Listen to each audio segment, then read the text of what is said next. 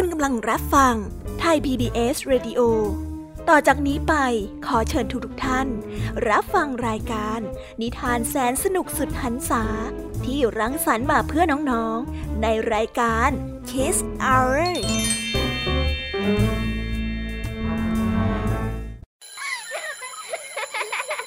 โรงเรียนเลิกแล้วกลับบ้านพร้อมกับรายการ Kids Hours โดยบรรยาชัยโย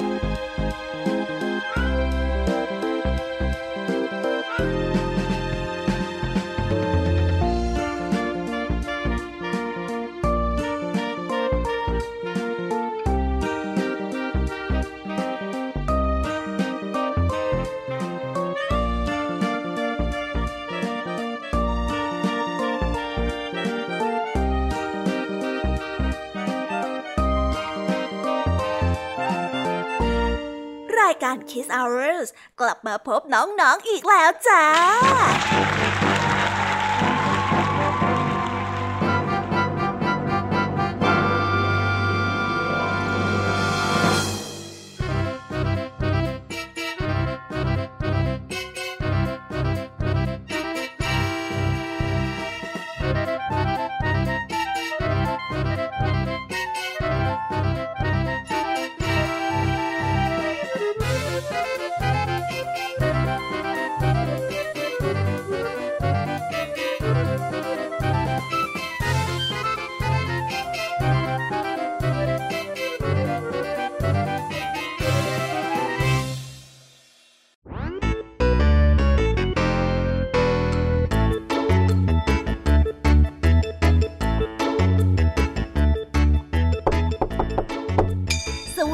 สวัสดีน้องๆชาวรายการ Kids Hour ทุกๆคนนะคะ wow. วันนี้พี่แยมมี่กับพ่องเพื่อนก็ได้นำนิทานสนุกๆมาเล่าให้กับน้องๆได้ฟังเพื่อเปิดจินตนาการแล้วก็ตะลุยไปกับโลกแห่งนิทานกันนั่นเอง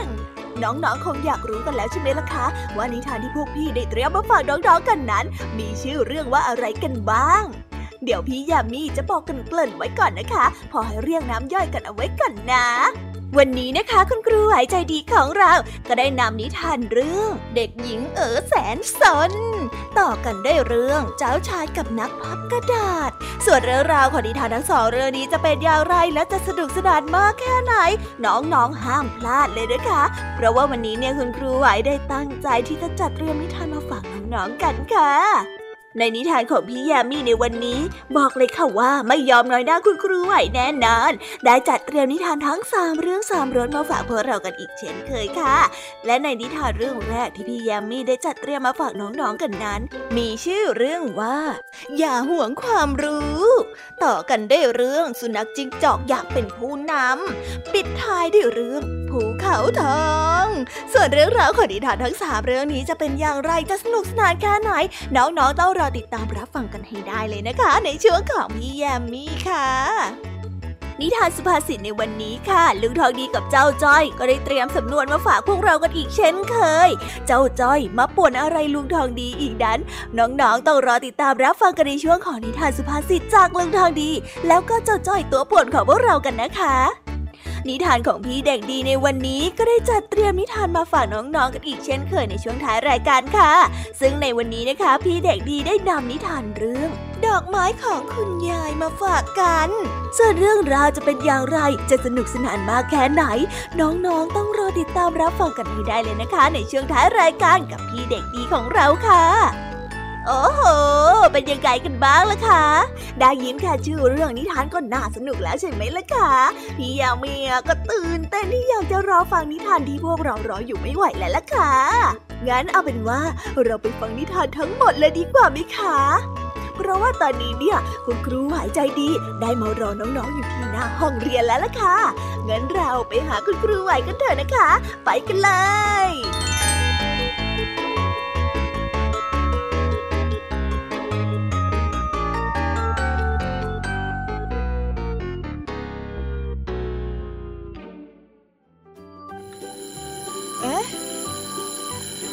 เสียงออดดังแล้ว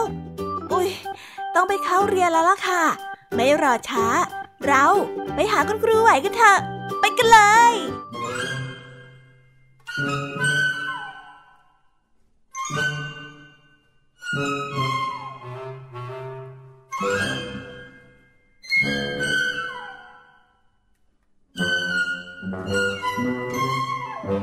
ยคู่ไหวใจดี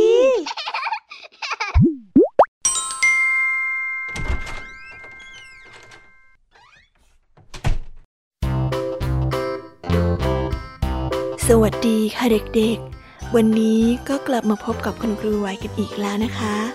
และแน่นอนค่ะว่ามาพบกับคุณครูไหวก็ต้องมาพบกับนิทานที่แสนสนุกด้วยกันถึง2เรื่องและในนิทานเรื่องแรกที่คุณครูไหวได้จัดเตรียมมาฝากเด็กๆกันในวันนี้มีชื่อเรื่องว่าเด็กหญิงแสนสนส่วนเรื่องราวจะเป็นอย่างไร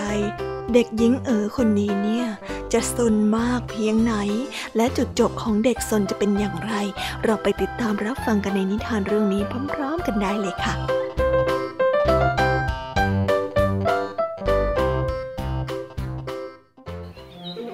น้องเป็นเด็กหญิงตัวเล็กๆที่มีนิสัยซุกซนจนทำให้พ่อกับแม่ต้องปวดหัวอยู่บ่อยๆวันหนึ่งตอนที่คุณแม่ไม่อยู่บ้านน้องได้แอบฝืนคำสั่งของคุณแม่ด้วยการมุดรั้วออกไปเที่ยวในทุ่งหญ้าที่คุณแม่เตือนนักเตือนหนาว่าอย่าเข้าไปเล่นน้องชอบทำอะไรแบบนี้เสมอขอให้ได้ดื้อสักหน่อยถ้าคุณแม่จับได้หรือจับไม่ได้ไล่ไม่ทันมันก็จะเป็นเรื่องที่สนุกแต่ถ้าคุณแม่จับได้ก็จะเป็นเรื่องที่น่าเศร้าน้องเห็นเรื่องนี้เป็นเรื่องที่ตื่นเต้นมากในขณะที่น้องกำลังเดินเล่นอยู่นั้นจู่ๆเธอก็เหลือไปเห็นกิ่งไม้รูปร่างแปลกๆวางอยู่บนหินก้อนใหญ่โดยมีเศษหนังผืนเล็กๆวางติดอยู่เมื่อน้องเดินเข้าไปดูและก็อ่านข้อความบนผืนหนังนั้นเธอก็พบความลับแสนวิเศษเพราะกิ่งไม้ที่เธอเห็นนั้นเป็นไม้กายสิทธิ์ที่สามารถเนรมิตให้เกิดอะไรก็ได้ตามที่ใจต้องการน้องดีใจ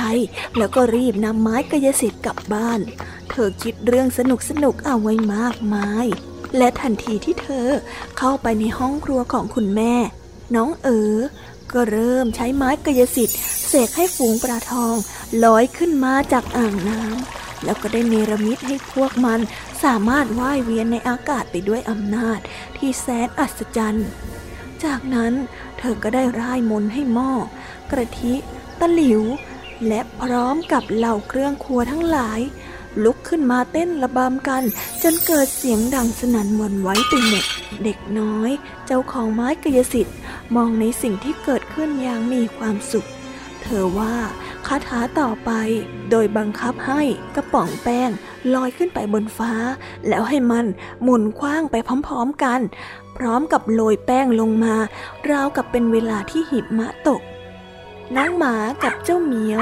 ลื่นไถลงไปบนพื้นห้องจนมอมแมมไปตามๆกันน้องสนุกกับการใช้ไม้กายสิทธิ์วิเศษในการที่ทำเรื่องซุกซนจนบ้านยุ่งเหยิงชนิดที่คุณแม่มาคุณแม่ต้องโกรธมากๆจนควันออกหูแน่ๆแต่น้องก็ไม่กลัวหรอกเพราะเธอรู้ว่าเธอสามารถใช้ไม้กายสิทธิ์เสกให้ทุกอย่างกลับคืนมาสู่สภาพเดิมก่อนที่คุณแม่จะกลับมาโดยไม่มีอะไรน่าเป็นห่วงอย่างแน่นอนน้องสนุกกับการร่ายมนต์แล้วก็ใช้มนต์วิเศษจนได้เผลอหลับไปด้วยความเหนื่อยอ่อนเมื่อน้องนอนหลับไปได้สักพักหนึ่งใครบางคนที่แอบมองน้องจากหน้าต่างก็ได้เปิดประตูเปิดบ้านแล้วก็ได้ย่องเข้ามาหาเด็กน้อยจอมสนที่กำลังหลับปุ๋ยอยู่บุคคลลึกลับที่ลอบเข้ามาในบ้านเป็นหญิงชราที่มีจมูกงุ้มแล้วก็คางยื่นยาวและดูน่ากลัวน่าเกลียดน่าชังเธอมองเด็กน้อยพร้อมกับแสแยะยิ้มอย่างสมใจจากนั้นเธอก็เอื้อมมือที่เหี่ยวย่นของเธอมาเพื่อจะหยิบกิ่งไม้กายสิทธิ์แล้วก็ค่อยๆเดินจากไปอย่างเงียบเชียบ ตกเย็นน้องเอ๋อก็ได้สะดุ้งตื่นพร้อมกับได้ยินเสียงคุณแม่ร้องเรียกจากหน้าบ้าน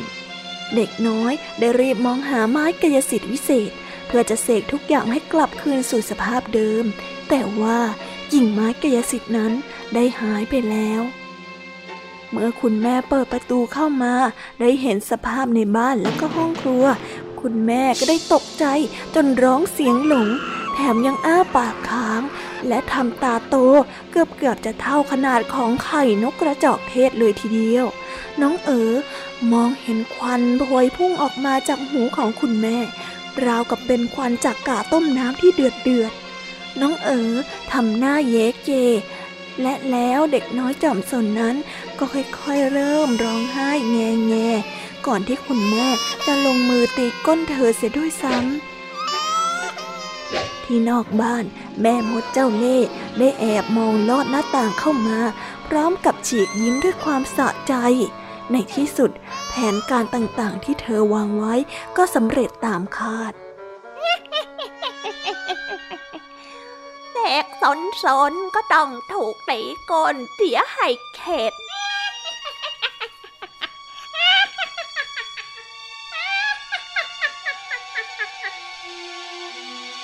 แม่มดหัวเราะในลำคอจากนั้นก็ขี่ไม้กวาดของเธอแล้วก็ทะยานขึ้นสู่ท้องฟ้าเพื่อหาโอกาสแกล้งเด็กซนทั้งหลายให้ได้รับบทเรียนที่สาสมต่อไปนิทานเรื่องนี้ก็ได้สอนให้เรารู้ว่าใครที่ทำผิดแล้วก็สร้างความเดือดร้อนให้กับพ่อแม่ก็จะต้องถูกทำโทษ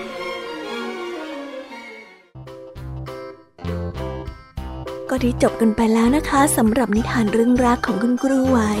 เป็นยังไงกันบ้างไหนใครเป็นเด็กดื้อเด็กซนกันเนี่ยยกมือให้คุณครูดูหน่อยเร็วระวังนะจะโดนแม่มดแกล้งเขาให้หลังจากที่โดนแม่มดแกล้งแล้วก็จะโดนคุณพ่อคุณแม่ทำโทษด้วยนะคะเพราะว่าเป็นเด็กซนเนี่ยแหละก็เลยโดนคุณพ่อคุณแม่ทำโทษงั้นเราไปต่อกันในนิทานเรื่องที่สองกันเลยในนิทานเรื่องที่สองนี้ครูไหวเสนอนิทานเรื่องเจ้าชายกับนักพับกระดาษเรื่องราวจะเป็นยังไงเราไปฟังกันได้เลยค่ะ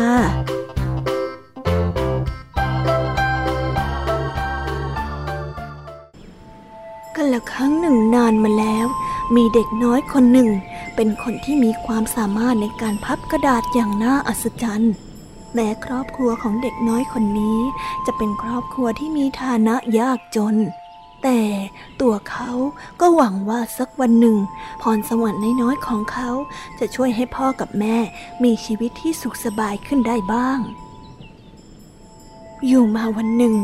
เจ้าชายองค์น้อยซึ่งเป็นโอรสของพระราชาทรงนึกอยากได้ของเล่นแปลกๆใหม่ๆเป็นของขวัญวันเกิดพระราชาผู้ที่เป็นพ่อจึงได้เป่าประกาศให้ประชาชนได้นำของเล่นสุดวิเศษมาประกวดและแข่งขันประชันกันซึ่งหากของเล่นของใครนั้นเป็นที่ถูกใจของเจ้าชายมากที่สุดพระราชาก็จะปูนบำเหน็จให้แก่คนนั้นเป็นรางวัลอย่างงามเมื่อวันประกวดของเล่นมาถึงผู้คนจากทั่วทุกสารทิศต่างก็ได้นำของเล่นที่ดูตื่นตาตื่นใจมาให้เจ้าชายทรงตัดสินแต่หลังจากที่เจ้าชายทรงทดลองเล่นของเล่นพวกนั้นจนเกือบครบทุกชิ้นแล้วสายตาของทุกๆคนในงานต่างก็จับจ้องไปที่ของเล่นชิ้นสุดท้ายซึ่งนั่นก็คือเด็กน้อยที่ยืนกอดกระดาษแผ่นใหญ่เอาไว้แนบอกผู้เข้าร่วมงานเกือบทุกคนต่างพากันหัวเราะเยาะเมื่อทราบว่ากระดาษที่เด็กน้อยกอดอยู่นั้นก็คือของเล่นที่เด็กน้อยตั้งใจจะส่งเข้าประกวดแต่ทันใดนั้นเด็กน้อยก็ได้ลงมือพับกระดาษของเขากระดาษที่แสนจะธรรมดา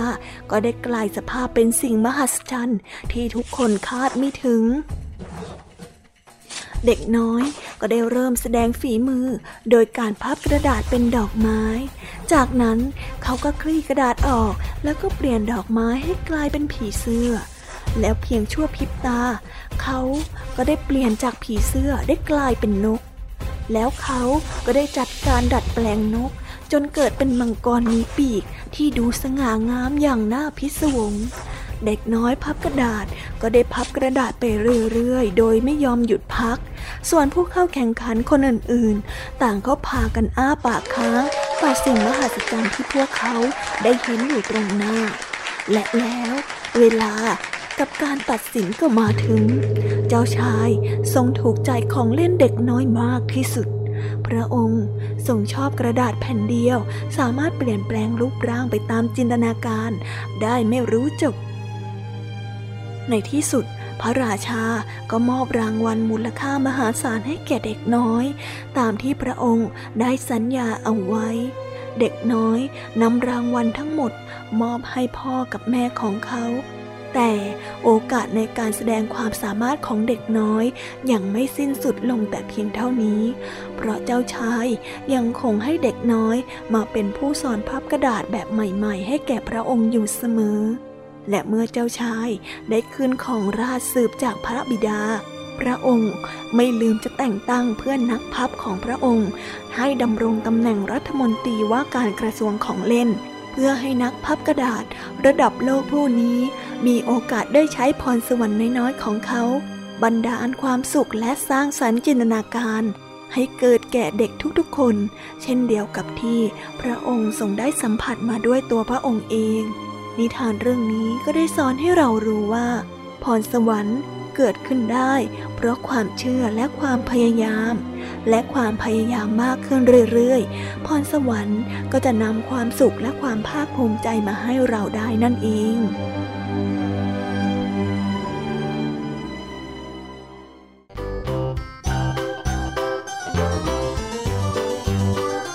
แล้วก็ได้จบกันไปแล้วนะคะสำหรับนิทานเรื่องที่2เป็นยังไงกันบ้างได้ข้อคิดหรือว่าเห็นข้อดีเห็นข้อเสียอะไรบ้างได้ฟังนิทานกันไปแล้วเนี่ยมีใครจดข้อคิดกันทันไหมเอ่ยถ้าจดข้อคิดกันไม่ทันเนี่ยเอาไว้ไปรอพี่แยมมี่สรุปในตอนท้ายรายการกันนะแล้ววันนี้ก็ได้หมดเวลาของคุณครูไหวแล้วครูไหวก็ต้องขอส่งต่อเด็กๆให้ไปฟังนิทานในช่วงต่อไปกับช่วงพี่แยมมี่เล่าให้ฟังกันก่อนเลยนะคะสำหรับวันนี้ครูไหวก็ต้องขอกล่าวคำว่าสวัสดีค่ะบ๊ายบาย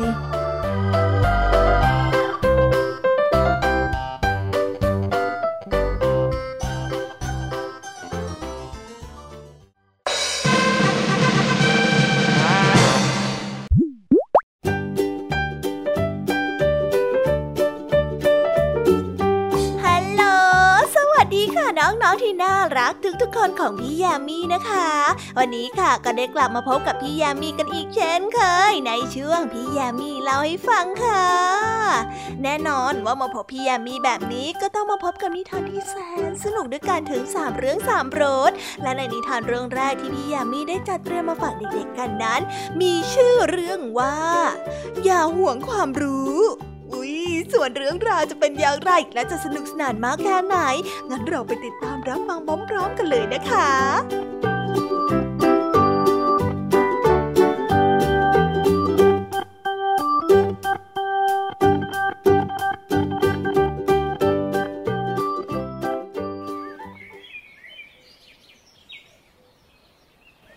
กันละครั้งหนึ่งในช่วงเวลาที่ทุกคนต่างก็แข่งขันแข่งแย่งชิงดีให้เป็นที่หนึ่งในทุกๆด้าน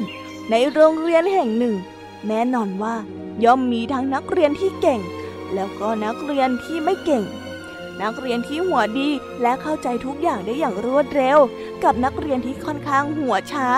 เรียนรู้อะไรโดยไม่ว่องไวนักซึ่งในบรรดาเด็กนักเรียนเหล่านั้นมีนักเรียนอยู่2 คนถือเป็นศิษย์เอกของโรงเรียนนั่นก็คือเก่งกับมาร์ทนักเรียนทั้ง2 คนถือว่าเป็นเด็กนักเรียนที่หัวกะทิของโรงเรียนไม่ว่าจะเป็นการเรียนหรือการแข่งขัน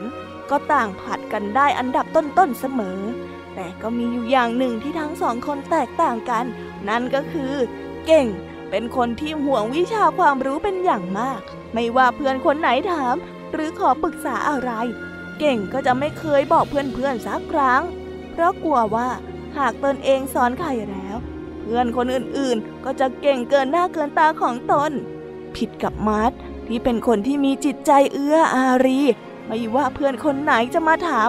หรือว่าขอให้ช่วยมาร์ทก็เต็มใจและก็ยินดีจะสอนให้เพื่อนๆทุกครั้งอย่างเต็มที่และก็เต็มความสามารถ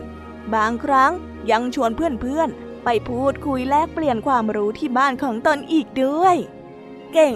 ไม่ค่อยเข้าใจการกระทำของมาร์ทนักว่าทำไมจะต้องสอนบทเรียนต่างๆให้เพื่อนคนอื่นด้วยวันหนึ่งเก่งได้เห็นมาร์ทนั่งเรียนหนังสืออยู่ที่โต๊ะคนเดียวจึงได้เดินเข้าไปถามด้วยความสงสัยถามจริงๆเถอะทำไมนายต้องคอยสอนบทเรียนยากๆให้กับเพื่อนคนอื่นๆด้วยนายโง่หรือยังไงไม่กลัวว่าพอสอนพวกนั้นไปแล้วเขาจะเก่งกว่านายแล้วก็มาแย่งที่หนึ่งจากนายไปบ้างหรอพอได้ยินคำถามของเก่งมาร์ทก็หัวเราะพร้อมกับยิ้มเล็กน้อยแล้วก็ตอบกลับไปว่าเราไม่ได้โง่สักหน่อย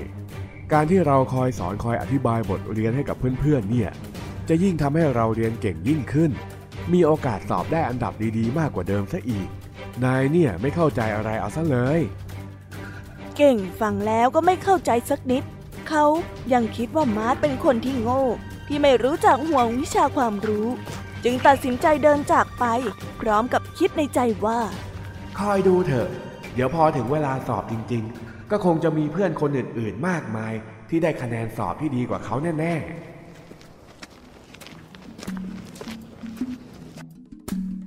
ในที่สุดวันสอบก็มาถึงเก่งนั้นได้นั่งอ่านหนังสือทบทวนบทเรียนตามลำพังต่างกับมาร์ทที่นั่งทบทวนแล้วก็อธิบายบทเรียนให้กับเพื่อนๆได้ฟังจนกระทั่งวันสอบผ่านไปเมื่อถึงวันประกาศผลสอบปรากฏว่านักเรียนที่สอบได้ที่หนึ่งของโรงเรียนนั่นก็คือมาร์ทซึ่งคะแนนสอบค่อนข้างสูงส่วนเก่งนั้นสอบได้ที่รองลงมาจากมาร์ทอยู่หลายอันดับเลยทีเดียวซึ่งนั่นทำให้เขาเสียใจมากมาร์ชเห็นเก่งกำลังเสียใจจึงเดินเข้าไปพูดกับมาร์ชว่านายรู้ไหมว่าการที่เราอธิบายความรู้ให้เพื่อนๆคนอื่นฟังก็เหมือนกับการได้ทบทวนไปด้วยในตัวเลยทำให้เราได้เรียนรู้ถึง2 ครั้งและทำให้เราจำได้ดีมากขึ้นเรื่อยๆจากการที่เราต้องทบทวนก่อนที่จะเอามาสอนเพื่อนๆยังไงล่ะ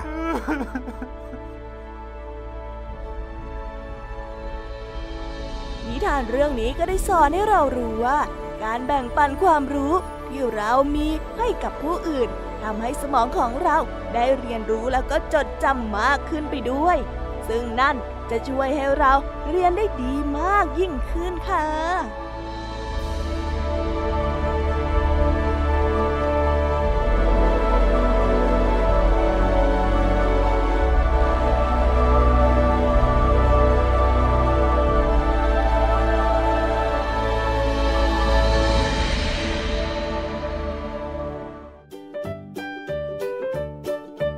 จบไปแล้วนะคะสำหรับนิทานเรื่องแรกของพี่แยมมี่ซาบซึ้งตรึงใจมากๆเลยนะคะ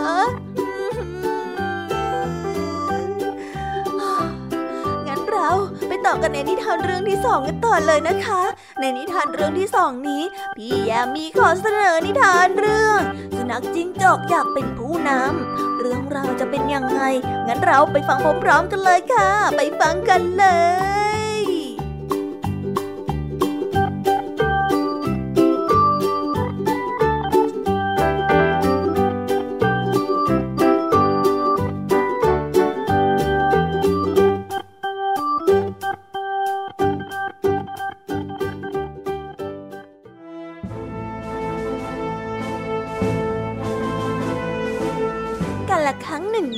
มาแล้วพระโพธิสัตว์เกิดเป็นราชสีห์อาศัยอยู่ในถ้ำทองในป่าหิมพานต์วันหนึ่งออกจากถ้ำทองไปหาอาหารได้มีกระบือตัวใหญ่ตัวหนึ่งกินเนื้อแล้วไปดื่มน้ำที่สระแห่งหนึ่งในขณะที่เดินกลับถ้ำก็ได้พบกับสุนัขจิ้งจอกตัวหนึ่งในระหว่างทางสุนัขจิ้งจอกขออาสาเป็นผู้รับใช้ราชสีห์ด้วยความกลัวตายตั้งแต่นั้นเป็นต้นมาสุนัขจิ้งจอกก็ได้กินเนื้อแดงของราชสีห์อย่างอิ่มน้ำสำราญมันมีหน้าที่ขึ้นไปบนยอดเขาไปดูสัตว์ที่จะเป็นอาหารแล้วก็กลับลงมาบอกราชสีห์ว่าข้าพเจ้าอยากกินเนื้ออย่างโน้นน่ะนายท่านจงแผ่เสียงเถิดพ ญาราชสีห์ก็จะไปจับสัตว์ตัวนั้นมากินเป็นอาหารไม่ว่าจะเป็นเนื้อนานาชนิดหรือแม้กระทั่งช้าง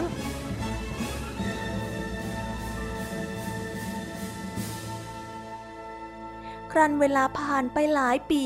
สุนัขจิ้งจอกชักกำเริบเกิดความคิดขึ้นมาว่าแม้ตัวเราก็เป็นสัตว์มีสี่เท้าเหมือนกันเหตุใดจะให้ผู้อื่นเลี้ยงอยู่ทุกวันเล่านับตั้งแต่นี้เป็นต้นไปเราจะฆ่าช้างเป็นอาหารเองแม้แต่ราชสีห์จะทำอะไรได้ก็ต้องรอให้เราแผดเสียงบอกดังนั้นต่อไปนี้เราจะให้ราชสีห์เป็นผู้ที่พูดกับเราบ้างและสุนัขจิ้งจอกตัวนั้นก็ได้เข้าไปหาราชสีห์แล้วก็ได้บอกเรื่องนั้นแม้ถูกพญาราชสีห์พูดจาเยาะเย้ยว่าเป็นไปไม่ได้ไม่มีทางหรอกแต่อย่างไรก็ตามเขายังคงเซ้าสีอยู่นั่นเองพญาราชสีห์เมื่อไม่อาจห้ามมันได้ก็รับคำให้สุนัขจิ้งจอกนอนในที่นอนของตนแล้วไปคอยดูช้างตกมันที่เชิงเขาเมื่อพบแล้วก็กลับเข้ามาบอกสุนัขจิ้งจอกว่าจิ้งจอกเอ๋ยเชิญแผดเสียงเถิดสุนัขจิ้งจอกได้ออกจากถ้ำทองสลัดกายมองทิศทั้งสี่ทิศแล้วก็หอนสามคราวิ่งกระโดดเข้างับช้างหวังว่าจะกัดเข้าที่ก้านคอของช้างแต่ได้กลับพลาดตนก็ได้ไปตกอยู่ที่ใกล้เท้าช้างช้างจึงยกเท้าขวาขึ้นแล้วก็เหยียบเข้าที่หัวของเจ้าจิ้งจอกจนหัวกะโหลกแตกเป็นจุนแล้วก็ได้เอาเท้าคลึงที่ร่างของมันทำเป็นกองไว้แล้วก็ฉี่รถบนตัวร้องดังลั่นป่าพญาราชสีห์เห็นเช่นนั้นแล้วจึงได้กล่าวคาถานี้ว่ามันสมองของเจ้าทะลักออกมากระหม่อมของเจ้าก็ถูกทำลายซี่โครงของเจ้าก็หักหมดแล้ววันนี้แถมยังโชคดีเหลือเกิน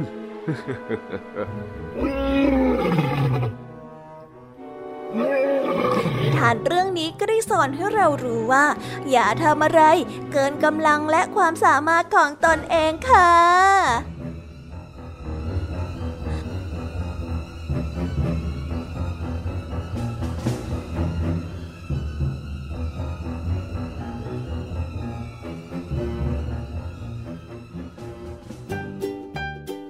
แล้วก็ได้จบไปแล้วนะคะสำหรับนิทานเรื่องที่2ของพี่แยมมี่เป็นยังไงล่ะสนุกกันละสิฮันแน่จุใจกันหรือยังเอ่ยดูท่าทางยังไม่จุใจกันนะคะเนี่ยถ้าหากว่ายังไม่จุใจงั้นเราไปต่อกันในนิทานเรื่องที่3กันเลยนะคะในนิทานเรื่องที่3นี้เป็นนิทานพื้นบ้านจากทางภาคใต้ที่มีชื่อว่าภูเขาทองคำกับเมล็ดข้าวเรื่องราวจะเป็นยังไงนั้นเราไปฟังกันเลยค่ะ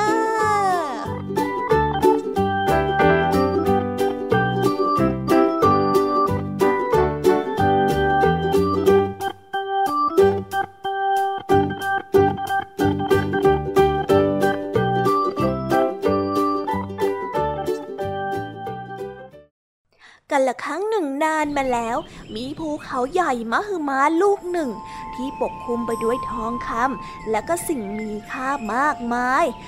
ใครๆต่างก็เรียกภูเขานี้ว่าภูเขาทองคำมันสามารถเคลื่อนที่ไปไหนมาไหนได้เองซึ่งหากภูเขาลูกนี้ไปหยุดนิ่งที่เมืองใดเมืองนั้นก็จะร่ำรวยมั่งคั่งขึ้นมาในทันทีแต่ภูเขาลูกนี้ยังเคลื่อนที่ไปเรื่อยๆเพื่อจะหาสถานที่ที่ดีและมีผู้คนที่มีคุณธรรมมากเพียงพอภูเขาทองคำได้ล่องไปตามท้องทะเลจนได้เห็นหมู่บ้านเล็กๆริมน้ำแห่งหนึ่งตั้งอยู่บนฝั่งด้านตะวันออกเฉียงใต้ภูเขาทองคำได้เห็นความมีชีวิตชีวาของผู้คนที่นี่ผู้ชายทำงานหนักและผู้หญิงที่เป็นแม่ก็ได้ให้นมลูกน้อยอย่างดีทุกคนดูเป็นคนดีมีคุณธรรมมันคิดว่าคนที่นี่สมควรจะได้เป็นเจ้าของทรัพย์สมบัติบนตัวมันยิ่งนักจึงค่อยๆเคลื่อนตัวเข้าไปใกล้ๆขณะที่กำลังจะถึงฝั่งภูเขาทองก็ได้ยินเสียงร้องไห้ดังขึ้นมา มันได้มองลงไปมองเมล็ดข้าวเม็ดเล็กๆข้างล่างที่ลอยขึ้นอยู่บนน้ำกำลังร้องไห้อย่างหนักเมล็ดข้าวแสนเศร้าบอกกับภูเขาทองไปว่าฉันเกิดมาเพื่อให้คนกินฉันแต่คนที่นี่กลับทิ้งฉันลงน้ำเมื่อภูเขาทองได้ฟังเรื่องราวนั้นก็โกรธมากแล้วก็ได้พูดขึ้นมาว่าเราควรให้เกียรติกันใครก็ตามที่ไม่ให้เกียรติไม่เห็นคุณค่าของสิ่งเล็กๆอย่างที่ชาวนาทำกับเธอก็ไม่ควรได้รับความมั่งคั่งที่ฉันตั้งใจจะให้เช่นกันทันใดนั้นเองลมฝนแล้วก็พายุแรงก็ได้เกิดขึ้นพัดทุกสิ่งทุกอย่างที่ขวางหน้ารวมถึงแผ่นดินริมน้ำจนหายวับไป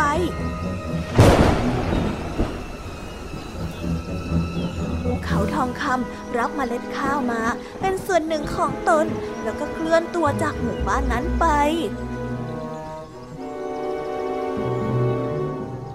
จากเหตุการณ์ในครั้งนั้นทำให้ชาวบ้านริมน้ำนั้นได้รับความเดือดร้อนอย่างหนักต้องสร้างหมู่บ้านกลางน้ำเพื่อที่จะอยู่อาศัยนับตั้งแต่นั้นมาไม่มีใครได้พบเห็นภูเขาทองคำอีกเลย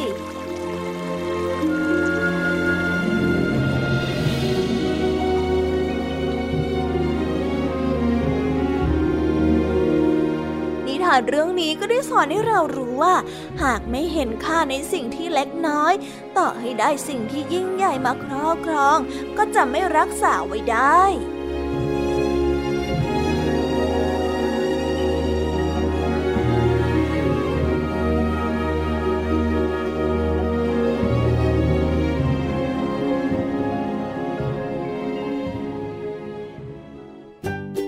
ก็ได้จบกันไปแล้วนะคะสำหรับนิทานทั้ง3เรื่องของพี่ยามีเป็นยังไงกันบ้างฟังกันซะจุใจกันเลยละสิคะแต่ยังไม่หมดแต่เพียงเท่านี้นะคะงั้นพี่ยามีเนี่ยก็ต้องขอส่งต่อให้น้องๆไปพบกับเจ้าจ้อยและก็ลุงดองดีในช่วงนิทานสุภาษิตกันต่อเลยนะคะแต่สำหรับพี่ยามีเนี่ยก็ต้องขอตัวไปพักแป๊บนะคะเอาไว้มาพบกันใหม่ในช่วงท้ายรายการค่ะงั้นไปหาลุงทองดีกับเจ้าจ้อยกันเถอะค่ะไปกันเลย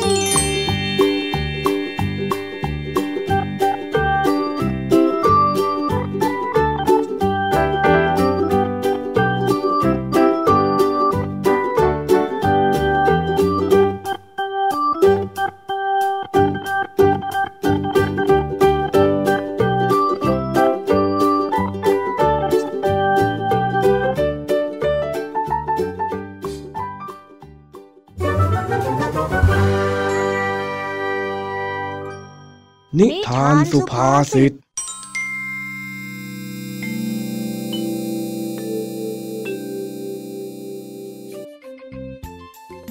งดีกำลังทำแกงส้มมะละกอเพื่อเป็นอาหารเย็นแต่ทันใดนั้นเจ้าจ้อยก็รีบวิ่งขึ้นมาบนบ้านเพื่อมาหาลุงทองดีที่ในครัวท่าทางรีบเร่งเหมือนมีอะไรบางอย่างลุงทองดีลุงทองดีจ้ะลุงทองดีกำลังทำท่าทางจะซดน้ำแกงส้มเพื่อจะชิมรสชาติแต่ก็ได้สะดุ้งตัวโก่งเพราะว่าตกใจเสียงของเจ้าจ้อยโอ้ยอะไรของเองหาเจ้าจ้อยถ้าข้าตกใจและหัวใจวายขึ้นมาจะทำยังไงเนี่ยจ้อยขอโทษจ้าจ้อยก็แค่คิดถึงลุงทองดีนี่จ้ะข้าละเบื่อเองจริงๆแล้วมีอะไรล่ะเนี่ยวิ่งตะโกนมาตั้งแต่หน้าบ้านเชียวเอาจริงๆป่ะลุง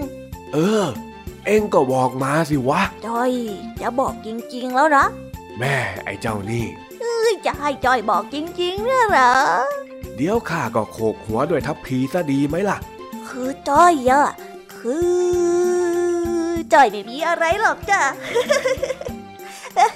ข้าก็คิดว่าจะมีเรื่องอะไรโอ้อย่าทำจ้อยเลยนะจ้อยอะอุตส่าห์จะมาช่วยลุงทองดีทำกับข้าวยังไงล่ะจ๊ะอย่างเองเนี่ยนะจะมาช่วยข้าถ้าเองพูดว่าโดนแม่บังคับให้มาช่วยข้าทำกับข้าวอย่างนั้นน่ะข้าถึงจะเชื่อเจ้าจ้อยน่ะ โดนลุงทองดีจับได้อีกแล้วอ่ะจ้อยยอมรับก็ได้แม่ให้จ้อยมาช่วยลุงทองดีทำกับข้าวเพราะว่าแม่บอกว่าวันนี้นะไปเจอลูกมะกอกลูกเบลโลที่ไล่มาแล้วก็อยากจะให้ลุงทองดีแม่ก็เลยบอกจ้อยมาว่าอย่าว่างๆหายไปช่วยลุงทองดีทำกับข้าวเย็นเสียได้เมื่อบ่ายแม่ไปเก็บมะละกอลูกเบลโลไปให้ลุงทองดีเขาน่าจะทำกับข้าวไว้เยอะนะไปช่วยลุงทองดีสิลูกเนี่ยแม่บอกจ้อยว่าอย่างนี้นั่นไงข้าเนี่ยเดาอะไรไม่เคยผิดเลยจริงๆยกเว้นหวยนะจ๊ะลุงทองดีนี่แหละยอกย้อนจริงๆไอเด็กคนนี้จอยแค่ล้อเล่นเฉยๆเองอ่ะยอกย้อนเก่งจริงๆเอาละมาแม่เอ็งให้มาช่วยข้าไม่ใช่หรือมาเร็วเดี๋ยวข้าจะสอนทำแกงส้มมะละกอจากนั้นโจจ้อยก็เดินไปหาลุงทองดีข้างๆหม้อแกงส้มมะละกอที่ลุงทองดีกำลังทำแล้วก็ทำหน้าสงสัยเลยเอ่ยถามลุงทองดีไปว่าโอ้แกงอะไรนะจ๊ะแกงส้มขออีกทีดิเหมือนจ้อยจะฟังไม่ถนัดเท่าไหร่แกงส้มสรุปลุงจะแกงส้มหรือจะแกงมะละกอลุงแกงต้มสิโว้ยข้าพูดผิดตรงไหนเนี่ยก็ลุงบอกว่าแกงส้มอ่ะมันก็ต้องใส่ส้มลงไปด้วยใช่ไหมจ๊ะไม่ใช่จะไปใส่ส้มทำไมเล่าใส่ไปมันก็ผิดสูตรเขาน่ะสิแกงส้มที่มันเรียกว่าแกงส้มก็เพราะว่ารสชาติมันออกไปทางเปรี้ยวๆมันเปรี้ยวคล้ายกับรสส้มเขาก็เลยเรียกกันแบบนี้เอ้าเปรี้ยวก็ส่วนเปรี้ยวสิลุงก็ชื่อมันบอกว่าแกงส้มมันก็ต้องใส่ส้มลงไปด้วยสิลุงไม่งั้นเดี๋ยวเสียชื่อแกงส้มแย่เลยนะลุงทองดีเนาะลุงเฮ้ยเข้ามาใกล้ๆข้าสิมานี่อะไรเหรอจ๊ะลุงนี่แน่โอ้โหนั่นมันทัพพีนะลุงตีหัวจ้อยทำไมอ่ะข้าละหมั่นไส้เองจริงๆเถียงอยู่นั่นเถียงคำไม่ตกฟากจริงๆก็จ้อยแค่สงสัยนี่จ๊ะถ้าเอ็งสงสัยอีกทีคราวนี้เอ็งคงจะได้โดนฝาหม้อเขกหัวเข้าให้ไม่เอาแล้วจ้าจ้อยจะเงียบแล้วก็สงบปากแล้วจ้าว่าแต่ลุงจ้อยสงสัยอีกอย่างนึงอ่ะอ้าวสงสัยอะไรอีกมาเดี๋ยวข้าจะไปหาฝาหม้อไว้รอไม่เอาฝาหม้อใจเย็นๆนะลุงทองดีนะใจเย็นๆคือจ้อยสงสัยว่าเถียงคำไม่ตกฟากเนี่ยทำไมต้องเป็นคำนี้ด้วยอะจ๊ะทำไมไม่ไปตกอย่างอื่นนะทำไมต้องตกฟากด้วยอันนี้เองถามจริงๆหรือว่าเองกวนข้าฮะอันเนี้ยจ้อยสงสัยจริงๆแล้วจ้ะถ้าเกิดว่าลุงทองดีแถมนิทานให้จ้อยด้วยก็ดีนะเจ้าลุงจ้อยอยากฟังนิทานจากลุงทองดีอ่ะ ก็ไอ้คำว่าเถียงคำไม่ตกฟากเนี่ยมันแปลว่าพูดคำเถียงคำไม่หยุดปากเถียงไปเรื่อยโดยไม่มีเหตุผลยังไงล่ะอ๋ออย่างนี้นี่เองเหมือนจ้อยเลยนะลุงนะ แต่ไม่มีนิทานหรอจ๊ะจ้อยอยากฟังอ่ะนะลุงทองดีนะเล่านิทานให้จ้อยฟังหน่อยนะอ่ะข้าเล่าให้ฟังก็ได้เย้เรื่องมีอยู่ว่าเมื่อก่อนจะมีคนเฒ่าคนแก่เขานิยมกินหมากพอคนแก่ได้เคี้ยวหมากก็จะไม่คายทิ้งเขาก็จะอมคำหมากไว้ข้างแก้มวันหนึ่งมีคนแก่ที่ชอบเถียงไม่หยุดปากพูดเก่งเถียงเก่งแต่คำหมากนั้นก็ยังคงอยู่ในปากไม่ยอมให้ร่วงหล่นจากพื้นซึ่งสมัยก่อนเขาทำกันด้วยไม้ไผ่สับให้แตกเรียกว่าฟากซึ่งคนที่อยู่ในที่ที่เขาพูดคุยด้วยเขาก็มองปากของตาชราคนนั้นมองไปมองมาลุ้นว่าหมากในปากจะหล่นลงมาหรือเปล่าสุดท้ายคำหมากในปากก็ไม่ได้หล่นลงมาชายคนนั้นก็เลยพูดว่าแม่แกนี่เถียงคำไม่ตกฟากจริงๆเลยนะหลังจากนั้นคนในวงที่คุยด้วยก็ขำเฮกันทั้งวงมันจึงเป็นที่มาของสำนวนว่าเถียงคำไม่ตกฟากนี่แหละอ๋ออย่างนี้นี่เองแต่ จ้อยไม่ได้กินหมากสักหน่อยนึงนะแน่ข้าคิดว่าเองจะไม่เถียงแล้วซะอีกมานี่ขยับมาใกล้ๆหน่อยสิฝาหม้อในมือข้ามันเรียกร้องเองซะเหลือเกินไม่เอาแล้วไม่เอาจ้อยยอมแล้วจ้ามาทำแกงส้มกันต่อดีกว่านะเลิกทักดีแกงส้มนี่ข้าทำจะเสร็จอยู่แล้วเหลือชิมให้อร่อยแค่นั้นเองเอ้าลองชิมสิจากนั้นลุงทองดีก็ตักแกงส้มในหม้อใส่ปลายทัพพีแล้วก็ยื่นให้เจ้าจ้อยได้ชิมอร่อยจังเลยลุงจ้อยเพิ่งรู้ว่าลุงทองดีทำแกงส้มอร่อยก็วันนี้แหละแม่ปากหวานเชียวนะเจ้าจ้อยข้าทำแบบไม่ค่อยเผ็ดเท่าไรเผื่อไว้ให้เองกินได้เฮ้ลุงทองดีเนี่ยรู้ใจจ้อยที่สุดเลยเฮ้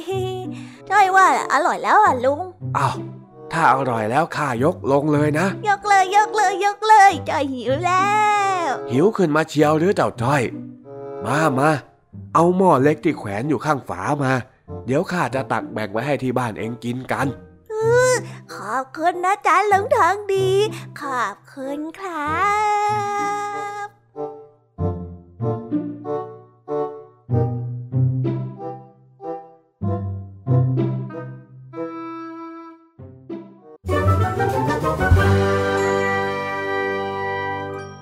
รับนิทานสุภาษิตเ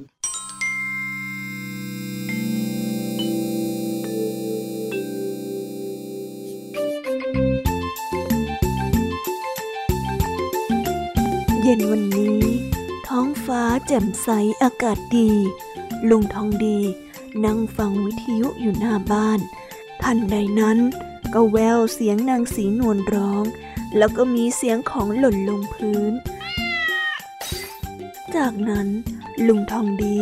จึงรีบวิ่งเข้าไปดูในบ้านปรากฏว่าเห็นเจ้าจ้อยกำลังถือสร้อยพระอยู่คาหนังคาเขานั่นไงไอ้จ้อยเอาอีกแล้วเอ็งมาขโมยพระของข้าอีกแล้วเหรอเนี่ยจ้อยเอ็งไม่ต้องมาแก้ตัวอะไรทั้งนั้นมานี่เลยเดี๋ยวข้าจะพาเอ็งไปหาตำรวจมานี่ว่าแล้วลุงทองดีก็ได้คว้าแขนเจ้าจ้อยแล้วก็เตรียมจะพาเจ้าจ้อยไปนอกบ้านทันใดนั้นเจ้าจ้อยก็ร้องไห้ขึ้นมาลุงทองดีจะพาจ้อยไปให้ตำรวจจับได้ลุงขอเถอะจ๊ะลุงไม่ฟังเหตุผลของจ้อยบ้างเลยเหรอลุงทองดีจ๊ะลุงทองดีฟังจ้อยก่อนสิจ๊ะข้ายังจะต้องฟังอะไรจากเองอีกฮะเมื่อครั้งก่อนเองก็มาขโมยพระของข้าไปใส่เล่นฟุตบอลแล้วคราวนี้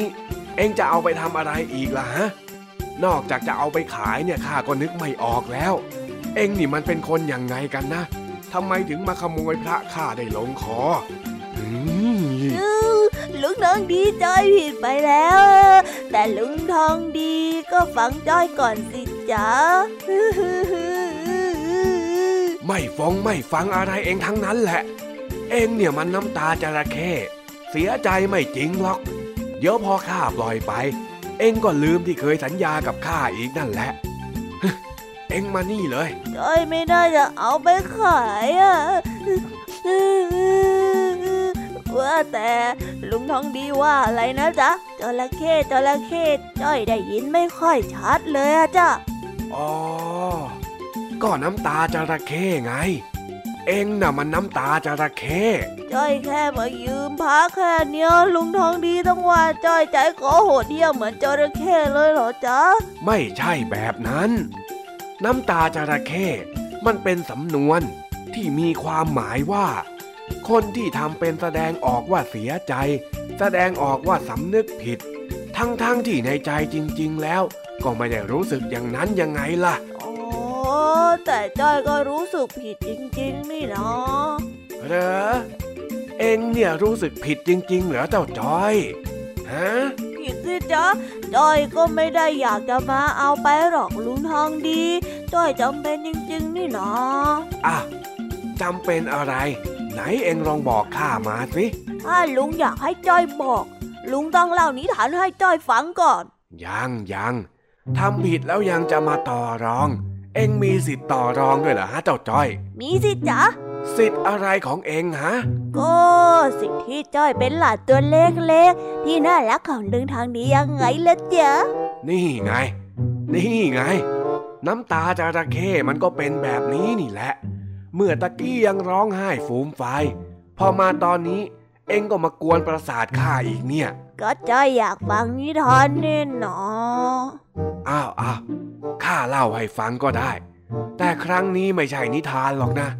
ข้านึกไม่ทันแต่ข้าจะเล่าเป็นความรู้ให้เอ็งฟังก็แล้วกันเอาเป็นความรู้ก็ได้จ้าอาการของจระเข้ที่มีน้ำตาเนี่ยเกิดจากการที่จระเข้งับเหยื่อแล้วมีน้ำตาไหลออกมาซึ่งมันเป็นเรื่องธรรมชาติที่ขากรรไกรของจระเข้จะไปกดต่อมน้ำตาตอนที่มันอ้าปากกว้างก็เลยทำให้มันมีน้ำตาไหลออกมาผู้คนก็มักจะเข้าใจผิดคิดไปว่าจระเข้กำลังสงสารเหยื่อที่ถูกงับแต่ตัวเองก็จำเป็นที่จะต้องกินเหยื่อนั้นมันจึงน้ำตาไหลออกมาถ้าหากจะเปรียบเทียบการกระทำของจระเข้กับคนแล้วก็เปรียบเสมือน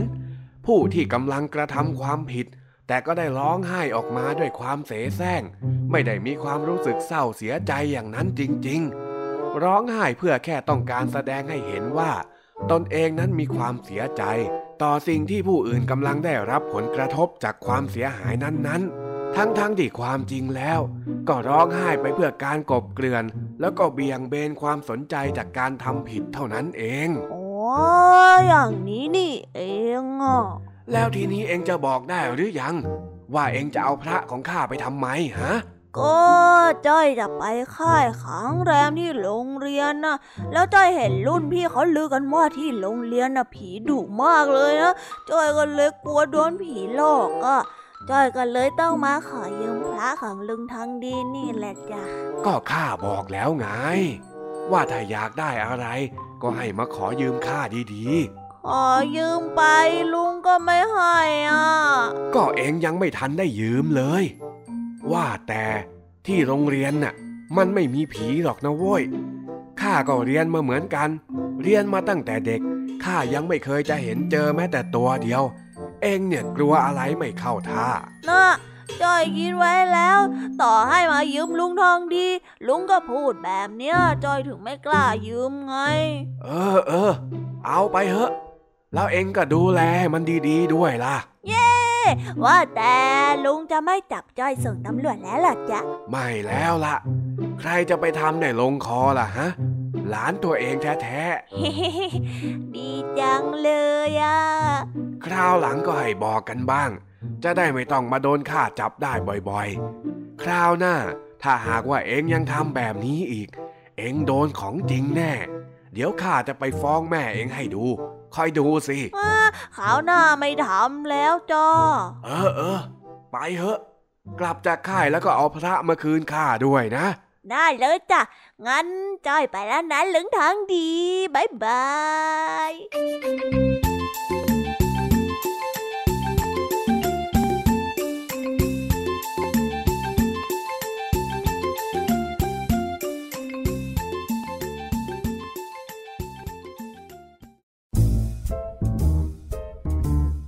นิทานเด็กดีสว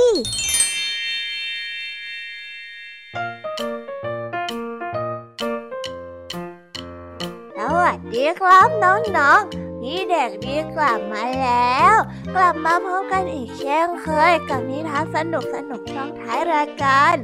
วันนี้พี่เด็กดีมีนิทานเกี่ยวกับความลับที่มันมีในโลกมาฝากกัน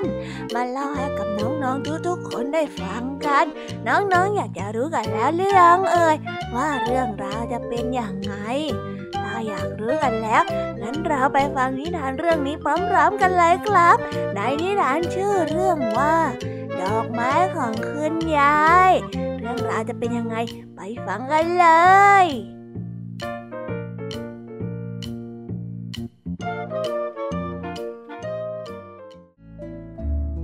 จิ๋วเป็นเด็กผู้ชายตัวกระจิ๋วริดที่อาศัยอยู่กับคุณยาย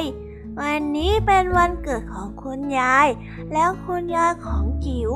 ก็ชอบดอกไม้เป็นอย่างมาก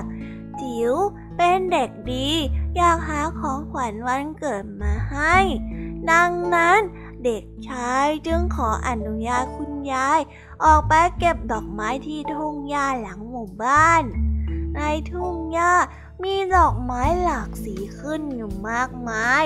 ทั้งสีแดงสีเหลืองสีขาวและสีส้มจิ๋วได้เก็บเมล็ดดอกไม้ทีละสีใส่ถุงผ้าเมื่อเก็บเมล็ดมากพอแล้วเด็กชายจึงเดินกลับบ้านอย่างเบิกบานใจแต่ในระหว่างทางกลับมาเจ้าหนอนอ้วนที่ชอบทำลายแล้วก็แทะกินใบไม้แล้วก็ดอกไม้ก็ได้โผล่ออกมาเพื่อขวางทางเจ้าจิ๋วเอาไว้แล้วก็ได้ข่มขู่เจ้าจิ๋วเพื่อให้มอบถุงผ้าที่มีเมล็ดดอกไม้ให้กับมันเด็กชายจิ๋วได้ปฏิเสธไปในทันทีเพราะต้องนำดอกไม้กลับไปเป็นของขวัญให้กับคุณยายเจ้าหนอนอ้วนจึงโกรธมากมันจึงพองตัวจนกลมแล้วก็กิ้งเข้ามาหาจิ๋วเด็กชายตกใจแล้วก็ได้กระโดดหนีแล้วก็วิ่งกลับไปที่บ้านอย่างรวดเร็วแต่ในขณะที่กำลังวิ่งนั้นถุงผ้าที่ใส่เมล็ดดอกไม้ก็ได้ถูกน้ำต้นเล็กๆเกี่ยวจนขาดเป็นรูเมล็ดดอกไม้จึงได้ร่วงหล่นลงไปตามถนนเมื่อจิ๋วกลับมาถึงบ้านเขาก็ดีใจมากที่หนีเจ้าหนอนอ้วนได้สำเร็จแล้วก็ได้มอบถุงผ้าให้กับคุณยายคุณยายได้เปิดถุงผ้าออกดูด้วยความตื่นเต้นแต่ในนั้นกลับว่างเปล่าไม่มีเมล็ดดอกไม้อยู่สักเมล็ดเดียวคุณยายเลยโกรธมากเพราะคิดว่าจิ๋วนั้นเป็นเด็กที่โกหกว่าไปเก็บดอกไม้แต่จริงๆแล้วแอบไปเที่ยวเล่นเด็กจิ๋วแสนเศร้าเดินร้องไห้ไปตามทางพยายามก้มมองพื้นเพื่อหาเมล็ดดอกไม้ที่อาจจะล่วงหล่นอยู่บนพื้นแต่ช่างโชคร้ายเมล็ดดอกไม้เหล่านั้นเล็กเกินไปจิ๋วจึงมองไม่เห็นทำไมคุณยายต้องว่าเราแบบนี้ด้วยทั้งที่เราก็ไม่ได้ทำอะไรผิดเลยน้ำตาของเด็กชายจิ๋วร่วงหล่นลงบนพื้นราวกับน้ำฝนไม่กี่วันหลังจากนั้นเมล็ดดอกไม้ก็ได้รับความชุ่มชื่นจึงพร้อมใจกันเติบโตแล้วก็บานสะพรั่งคุณยายและจิ๋วแอบไม่เชื่อสายตาของตนเองดงดอกไม้ริมทางช่างแสนสวยงามอันใดนั้นคุณยายก็ได้เข้าใจว่าจิ๋วออกไปหาดอกไม้มาเป็นของขวัญให้ตนจริงๆไม่ได้โกหกหรือว่าแอบไปวิ่งเล่นอย่างที่เข้าใจจึงได้เอ่ยกับหลานตัวน้อยไปว่าจิ๋วจิ๋วเอ้ยยายขอโทษที่เข้าใจผิดไปนะลูกยายเชื่อแล้วว่าจิ๋วไม่ได้หลอกยายของขวัญอะไรก็ไม่สำคัญเท่าหลานของยายเป็นเด็กดีไม่โกหกหลอกลวงขอบใจมากนะจ๊ะยายชอบของขวัญวันเกิดปีนี้มากที่สุดเลยดูสิช่างสวยงามนิทานเรื่องนี้ก็ได้สอนให้เรารู้ว่าหากเราซื่อสัตย์ไม่โกหกหลอกลวงถึงบางครั้งจะถูกเข้าใจผิดไปแต่สุดท้ายความจริงก็จะเปิดเผยออกมาได้ในที่สุดแล้วจบกันไปแล้วนะครับสำหรับนิทานของพี่เด็กดีที่ได้เตรียมมาเล่าให้กับน้องๆฟังกันในวันนี้น้องๆฟังนิทานกันไปแล้วเนี่ยก็อย่าลืมนำไปปรับใช้กันในชีวิตด้วยนะแล้วก็อย่าตัดสินใครแค่ภายนอกเพียงอย่างเดียวกันด้วยละครับแล้ววันนี้นะครับเวลาของพี่เด็กดีก็ได้หมดลงไปแล้วงั้นเอาไว้พบกันใหม่ในวันหน้านะสำหรับวันนี้พี่เด็กดีต้องขอตัวลากันไปก่อนแล้วครับสวัสดี ดีครับบ๊ายบาย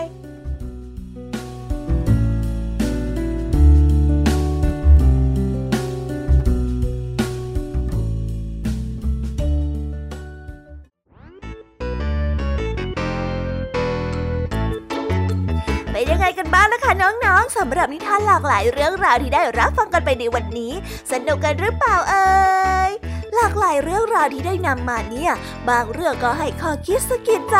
บางเรื่องก็ให้ความสนุกสนานเพลินแล้วแต่ว่าน้องๆเนี่ยจะเห็นความสนุกสนานในแง่มุมไหนกันบ้างส่วนพี่ยามีแล้วก็พ่องเพื่อนเนี่ยก็มีหน้าที่ในการนำนิทานมาส่องตรงถึงน้องๆแค่นั้นเองล่ะค่ะแล้ววันนี้นะคะเราก็ฟังนิทานกันมาจนถึงเวลาที่กำลังจะหมดลงอีกแล้วหอยใครที่ฟังไม่ทันเนี่ยหรือว่าฟังไม่ครบก็สามารถไปย้อนรับฟังได้ที่เว็บไซต์ไทย PBS Radio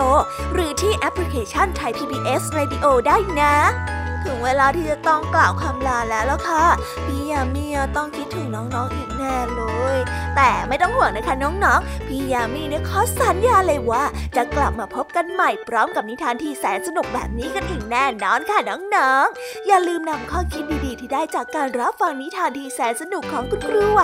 พี่ยามีลุงทองดีแล้วก็เจ้าจ้อยและก็นิทานจากพี่เด็กดีในวันนี้ไปใช้กันด้วยนะคะเด็กๆเอาไว้พบกันใหม่ในวันพรุ่งนี้นะสำหรับวันนี้พี่ยามีต้องขอตัวลากันไปก่อนแล้วล่ะค่ะสวัสดีค่ะ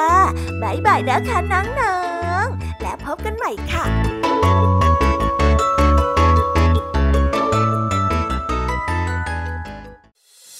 ติดตามรับฟังรายการย้อนหลังได้ที่เว็บไซต์และแอปพลิเคชัน Thai PBS Radio Thai PBS Digital Radio วิทยุข่าวสารสาระเพื่อสาธารณะและสังคม